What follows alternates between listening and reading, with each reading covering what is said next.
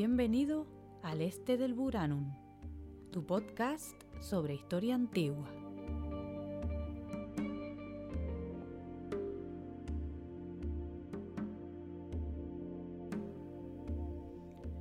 Buranum es el nombre que los antiguos sumerios daban al río Éufrates. En su orilla este se alzaba la ciudad de Babilonia, centro cultural del próximo Oriente Antiguo durante la mayor parte de su historia. Únete a nosotros para hacer un viaje en el tiempo y conocer de primera mano la vida en el mundo antiguo. En un programa que intenta contribuir con su granito de arena a la divulgación de la historia. Así que ponte cómodo y prepárate para redescubrir un mundo que ha vivido rodeado de leyenda. Aquí te mostraremos cómo la realidad siempre supera la ficción. ¿Estás preparado? Comenzamos. Esto es al este del Buranum.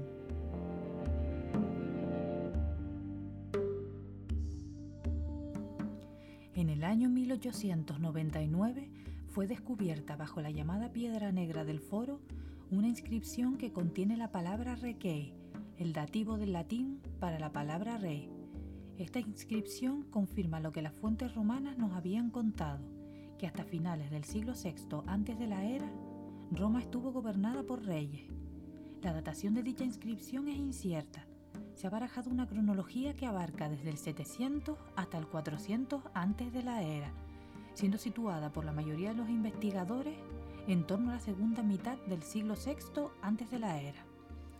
Los autores antiguos, entre ellos Tito Livio, nos presentan una secuencia de seis reyes a partir del fundador Rómulo, cada uno de los cuales consigue unos logros distintivos, vinculados a la historia más primitiva de la ciudad. A Rómulo le siguió Numa Pompilio, que inventó la mayoría de las instituciones religiosas de Roma. A este le sucedió Tulio Hostilio, que buscó la guerra a toda costa. Después, este fue sustituido por Anco Marcio, que fundó el puerto de Ostia. Y a este le siguió Tarquinio Prisco, que instauró el circo y desarrolló el foro romano. El siguiente rey fue Servio Tulio, inventor del censo y reformador de la política. El último rey de Roma fue Tarquinio el Soberbio, cuya conducta llevó al fin de la monarquía y al establecimiento de la república. Hoy, en Al Este del Buranum, hablaremos sobre los reyes de Roma.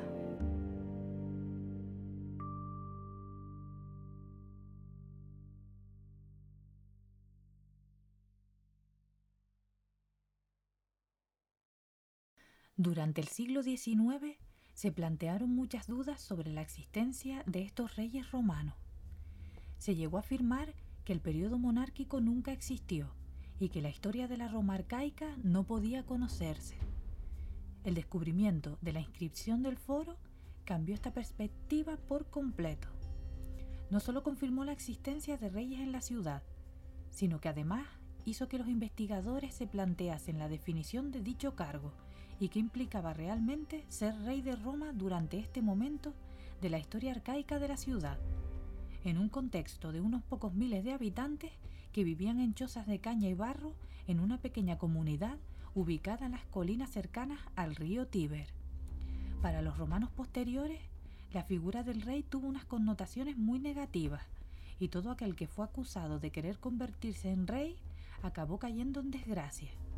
Aún así, a los reyes les fue atribuida la creación de muchas de las instituciones políticas y religiosas más importantes.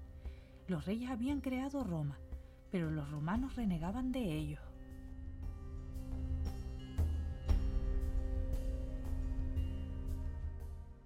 Los monarcas que suceden a Rómulo, personaje que se encuentra entre la línea que separa la historia de la leyenda, parecen ser figuras más reales que su antecesor. Pero su historia está plagada de elementos de carácter mítico. Debemos deshacernos de estos elementos para poder reconstruir en cierta medida la historia real de este periodo monárquico. Solo para los hechos datados a finales del siglo VI antes de la era, comenzamos a contar con pistas más fiables. Es entonces cuando pueden empezar a ponerse en relación las historias que nos cuentan los antiguos romanos y los hallazgos arqueológicos. Podemos incluso conocer dicha historia desde otros puntos de vista, el de aquellos que se enfrentaron a Roma o fueron sus vecinos Un ejemplo de ello son los hechos de la vida de Servio Tulio, que es muy posible que aparezcan representados en una tumba etrusca de Bulci, datada en el siglo IV antes de la era.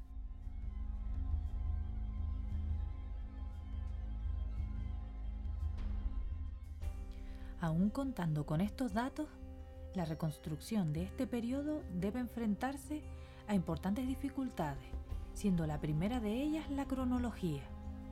Los periodos de reinado que se atribuyen a los distintos reyes, aun en el mejor de los casos, en el que estos hubiesen vivido largas vidas, son altamente improbables. Es prácticamente imposible que el reinado de siete reyes pudiese abarcar un lapso de 250 años. Por ello, debemos pensar que o bien existieron más reyes, o bien el periodo monárquico fue más breve de lo que los autores antiguos pensaron.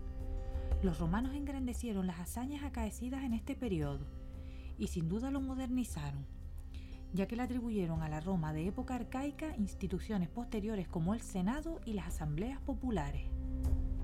El complejo procedimiento para elegir un rey debía constar, además de con la ratificación de dicho Senado y el voto popular, con el nombramiento de un interrey, lo que implicaba que la monarquía no era de carácter hereditario.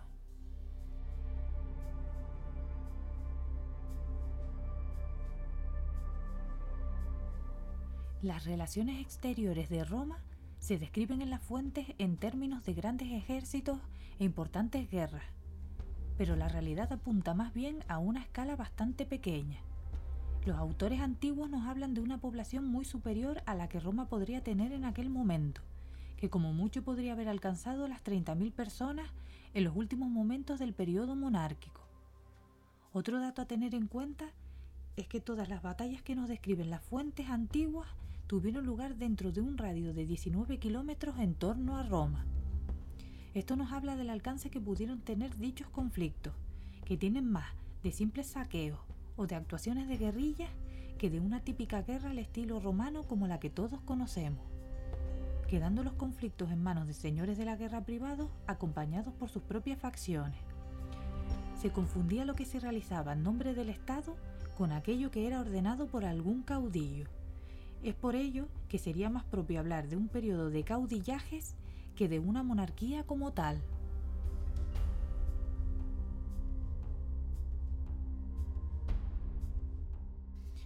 Los reyes que sucedieron a Rómulo tenían todos diferentes orígenes. Numa Pompilio y Tito Tasio eran sabinos. Tarquinio Prisco era etrusco y posiblemente era hijo de un griego de Corinto.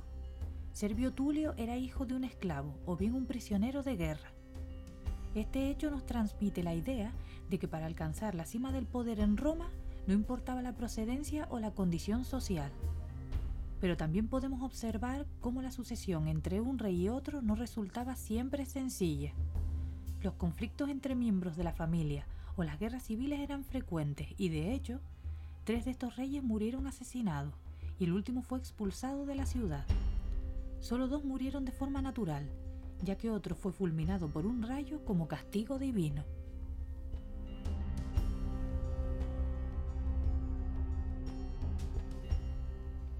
Como ya hemos dicho, cuando finalizó el periodo monárquico, Roma ya contaba con la mayor parte de las instituciones que la hacían característicamente romana.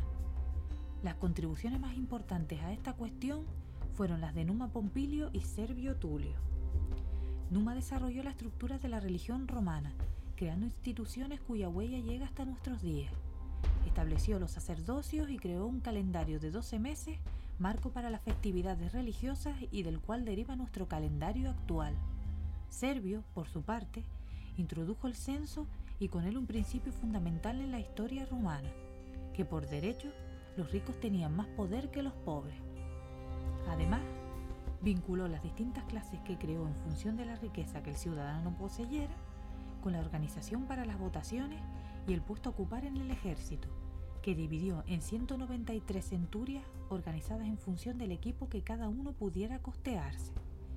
Así, los más ricos se hallaban a la cabeza de la fuerza militar, mientras que los más pobres componían una centuria que estaba exenta del servicio militar. En base a ello, se creó también la Asamblea Centuriada, que se reunía para decidir si se iba a la guerra votar las leyes y elegir los cargos. Cada centuria disponía de un único voto, lo que le daba una clara ventaja a los que de más posibilidades económicas disponían, ya que los ricos estaban repartidos en 80 centurias, mientras que los pobres se repartían entre 20 o 30 de estas centurias, quedando una sola para los muy pobres. Los especialistas piensan que nuevamente se trata de una anacronía de los autores antiguos, ya que tal sistema era muy difícil de aplicar en la ciudad arcaica, pero que refleja claramente el pensamiento de la posterior sociedad romana.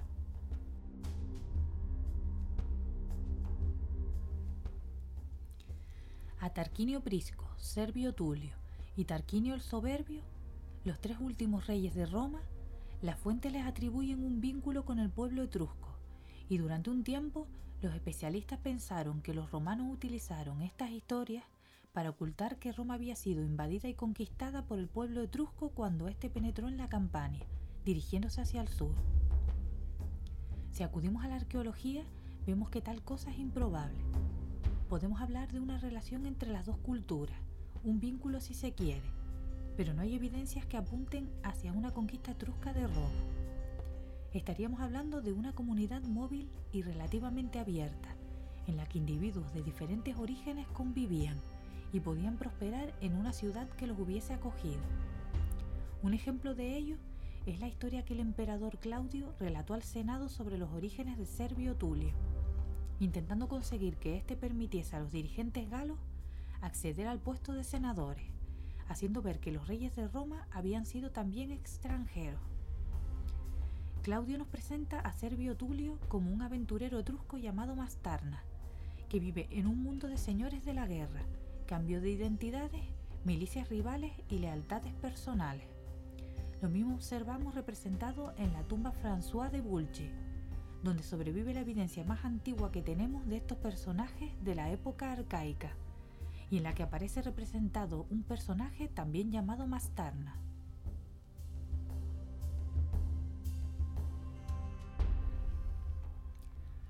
Pero, ¿cuándo dejó Roma de ser una aglomeración de casas y cabañas para convertirse en una auténtica ciudad?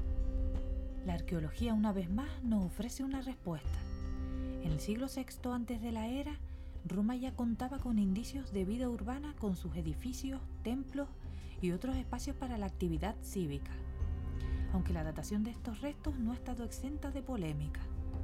En la zona del foro es donde encontramos la imagen más clara de urbanización, donde se elevó el nivel del suelo de forma artificial y se llevaron a cabo trabajos de drenaje para evitar las inundaciones y que el lugar sirviera como punto de reunión para la comunidad. También se halló en la ladera de la colina capitolina un primitivo templo con un altar exterior, y en el otro extremo del foro se hallaron restos relacionados con el culto de las vestales. Cerca de allí también se han encontrado escasos vestigios de algunas casas de la época, aunque es poco probable que estos hallazgos coincidan con lo descrito por los autores antiguos en sus textos.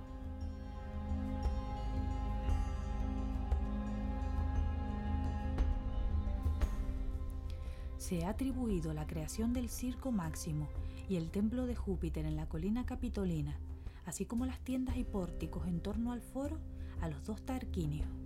A Servio Tulio se le atribuyeron, además de la fundación de varios templos, la construcción de la primera muralla defensiva que rodeó la ciudad.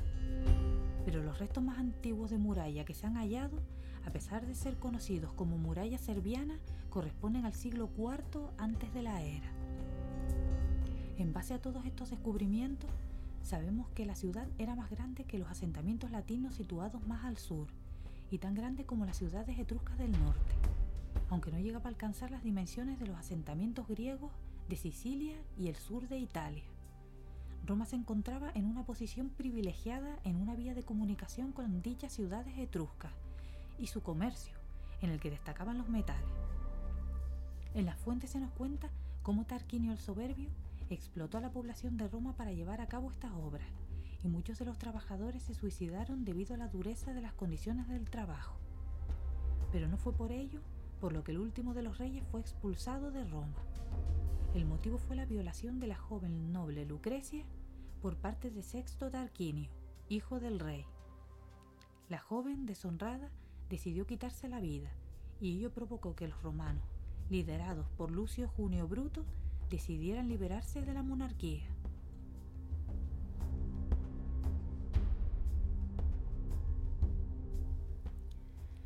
Aunque los tarquinios no se rindieron sin luchar, tal como nos cuenta Livio en un interesante relato lleno de episodios de acción, al final los romanos los vencieron e instauraron una república romana libre. Y durante el resto de la historia de Roma, la palabra rey fue odiada, representando lo peor para la política romana. La república supuso un nuevo comienzo para Roma como res pública, literalmente cosa pública con una serie nueva de mitos de fundación. Pero eso es parte de otra historia de la que ya hablaremos.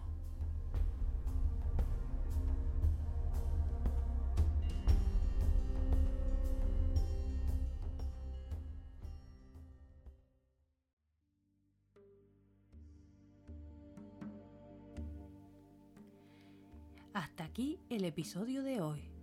Si te ha gustado, no dudes en visitar nuestro blog al este del y seguirnos en nuestras redes sociales.